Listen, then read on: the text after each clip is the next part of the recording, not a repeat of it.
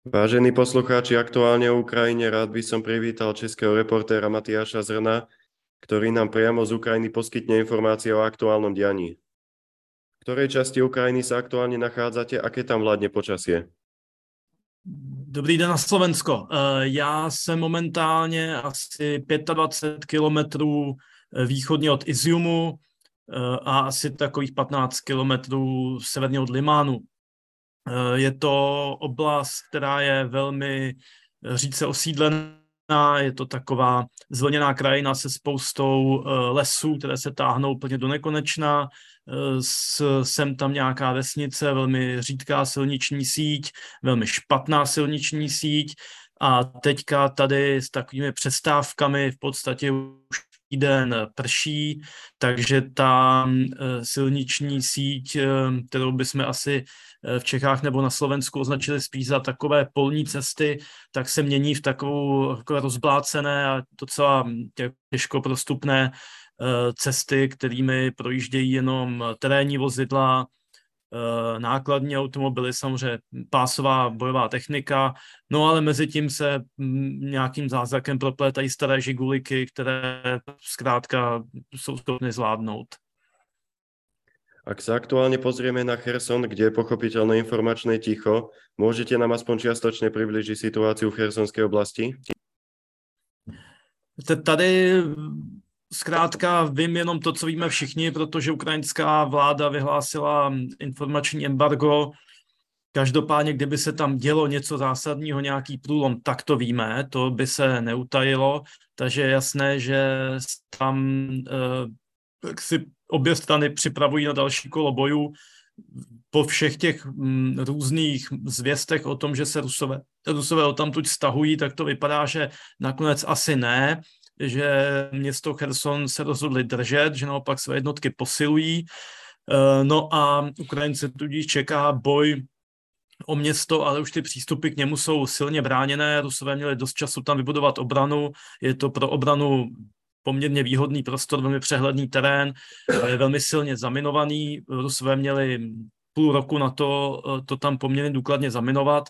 Některé ty jejich jednotky, které tam jsou, patří k těm nejlepším, co mají, to znamená, jsou to profesionální útvary, eh, být doplňované asi podle nějakých zpráv, které máme těmi mobilizovanými nešťastníky. Takže Uh, Ukrajinci se tam zatím soustředí i nadále na to ničení ruský, ruského zásobování, ničení těch pontonových mostů přes Dněpr, ničení těch uh, toho zásobování loděmi, které se pokouší Rusové dělat a které jim trošku funguje lépe, protože trefit pohybující se cíl, když je to loď, je samozřejmě těžší, než trefit statický cíl, to znamená most nebo pontonový most. Ale zase ta kapacita Eh, nějakých přívozů je výrazně menší, než když, ehm, než když eh, jede, ehm, když jedete přes most. Takže eh, pořád ještě platí, že iniciativa je na ukrajinské straně, ale je tu otázka, jakou cenu, jak z hlediska vlastních vojáků, e, zničené vlastní techniky, ale taky zničeného města a, a, a padlých civilních obyvatel při tom případném boji o město e, ten samotný útok bude a jestli Ukrajinci nějak se nesnaží třeba e, Rusy, Rusy vyčerpat, ještě více omezit jejich zásobování a tak přispět tomu, že ten boj o to město nebude tak destruktivní, jako by byl, kdyby třeba zautočili hned.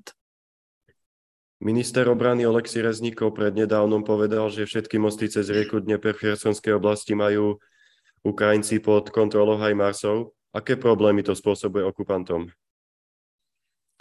No to je velký problém, protože uh, armáda potřebuje obrovské množství zásob, to jsou opravdu uh, tuny a tuny materiálu každý den, nebo v případě celé ruské armády se bavíme o tisících tun materiálu každý den na Ukrajině a uh, ruská armáda je tradičně závislá na zásobování železnicí, uh, samozřejmě železnicí toho přepravíte více, stačí když si vzpomene každý, když čeká na železnič, železničním přejezdu a jede tam nákladní vlak, e, takový ten opravdu dlouhý, dobře naložený nákladní vlak, to je třeba 40 vagónů, no tak to je obrovské množství materiálu. Jo to nenaženete kamionovou dopravou, plus své mají těch, těch nákladních automobil méně, protože o hodně jich přišli během bojů. Plus v situaci, kdy jste teda nemáte železnici, máte jenom ty nákladní automobily a ještě těmi nákladními automobily e, nemůžete jet přes mosty, ale musíte používat předvozy, takže teď si opět představte, e, jaké další zdržení to je, když musíte vždycky počkat, přijede přívoz, na lodí jenom nějaký omezené množství vozidel, musí přijet na druhou stranu, vrátit se.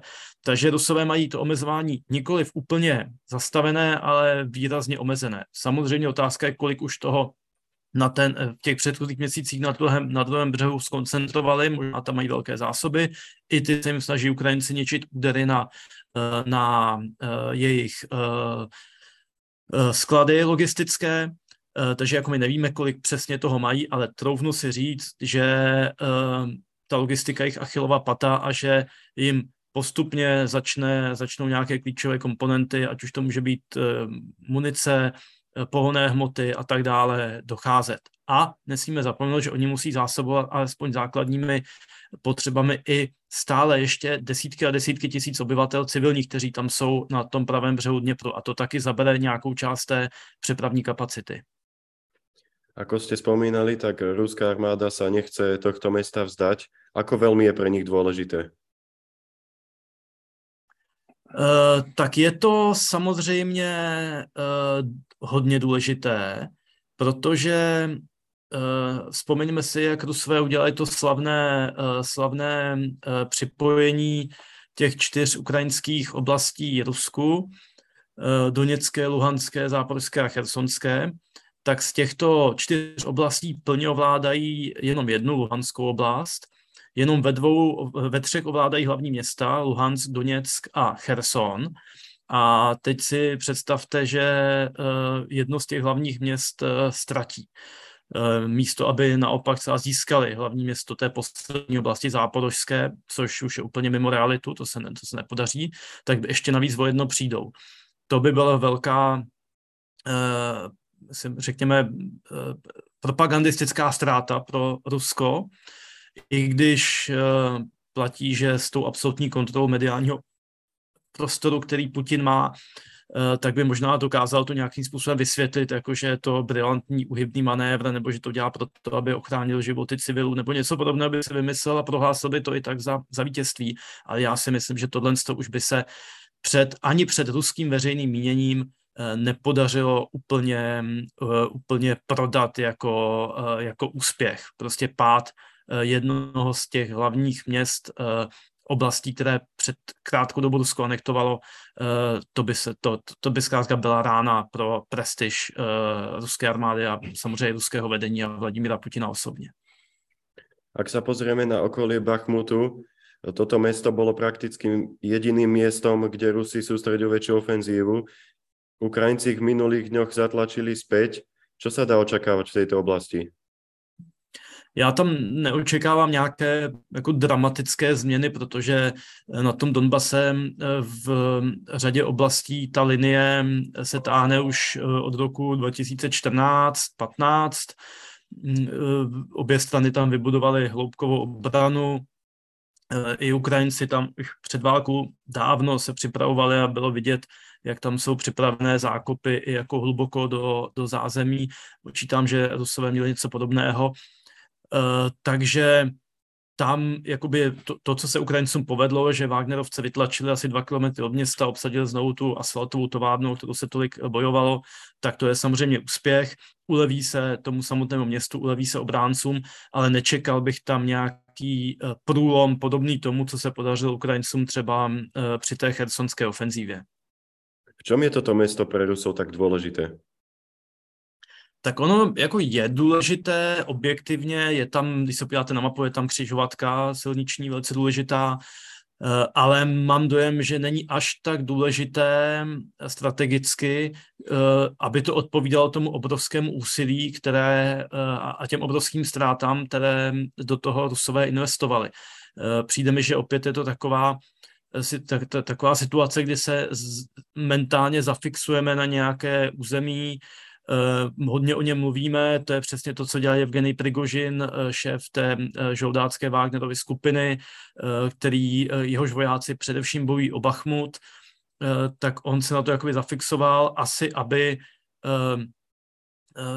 zvýšil svou váhu a cenu v tom v těch vnitro, v vnitřních sporech ruského eh, vedení a velení, kdy ty jednotlivé složky ozbrojené, ať je to armáda, eh, tajné služby, eh, Rosgvardia, Kadyrovci, Prigožinovci, tak se snaží jakoby v očích cara neboli Vladimíra Putina zvýšit svou cenu a on jakoby hodil do toho banku um, Bachmut, že on dobíde Bachmut a tak na něj jako soustředil eh, veškeré síly a snažil se ho dobít um, za cenu, která podle mě neodpovídá tomu strategickému významu uh, toho města samotného. Kdyby ho dobili, byla by to škoda samozřejmě pro Ukrajince, přiblížili by se do své blíž jako Slaviansku a Kramatorsku, těm opravdu důležitým velkým městům, ale nebyla by to, uh, nebyla by to žádná katastrofa. Ukrajinci sú čoraz bližšie pri Svatove a Kremíne v Luhanskej oblasti. Dokážu toto strategické území v najbližšej dobe oslobodiť? E, to by nás zajímalo taky, že my jsme skoro okolností kousek od té fronty e, a včera jsme byli vyloženě za frontou se podívat. E, tady je vždycky takový, takový trošku rozpor, když to člověk čte ty zprávy o tom, jak tam postupují, Eh, tak si nedovede úplně představit, za jakou je to cenu a v jakých podmínkách, dokud to opravdu neuvidí. A my, když jsme viděli ty vojáky, kteří se vrací z fronty, kteří opravdu byli úplně od hlavy až k patě mokří, zablácení, uh, unavení, a hodně, abych tak řekl, opotřebovaní, tak pak vidíte, jakou cenu uh, si postup v těchto zalesněných oblastech, kde opravdu vojáci Eh, jsou v těch dírách v lese vykopaných, které samozřejmě v tom dešti jsou naplněné vodou, eh, v tom neuvěřitelně mazlavém blátě, ve které se mění ta ukrajinská černozem, tak jakou cenu si ten postup eh, vybírá. A tak je vám jasné, že v tomhle tom počasí, v těchto z těch podmínkách asi nějaký úplně blitzkrieg není možný. Tady opravdu se posouváme o nějakou vesnici, o, o, o jednu vesnici, o dvě vesnice, stále blíž té klíčové silnici 66, která spojuje Svatové s Kreminou. Ano, je to důležité, ale znovu opakuju, je to takový pomalý, bolestný postup, je, je to uh, zaplacené ztrátami, které Ukrajinci mají a ten terén jim opravdu nic neodpouští. Čo môžeme očakávať v najbližšej dobe, kde môže Ukrajina zaznamenať najväčší prielom? Já to nedovedu, nedovedu odhadnout, protože to může být u Chersonu. Spekuluje se o tom, že by mohlo dojít i k nějakému dalším úderu ze záporoží směrem na Melitopol s pokusem přetnout ten pozemní koridor, který se udělali mezi Donbasem a Krymem. Um, tady, kde jsme, tak samozřejmě může dojít nějakému Eh, průlomu dál na, na Svatové a Kremenu a potom to stočit na Severodoněck a Lysyčan, což už je opravdu potom kousíček, eh, třeba 15 kilometrů. Eh, všechno je to možné, nic z toho se nemusí stát, něco z toho se může stát. Obecně analytici, když o tom tím uvažují, tak říkají, že jeden průlom by ještě před začátkem zimy od Ukrajinců čekali, uvidíme, zrovna tak to může přijít i po té, co udeří mrazy, protože teď to počasí je opravdu úplně nejhorší na postup.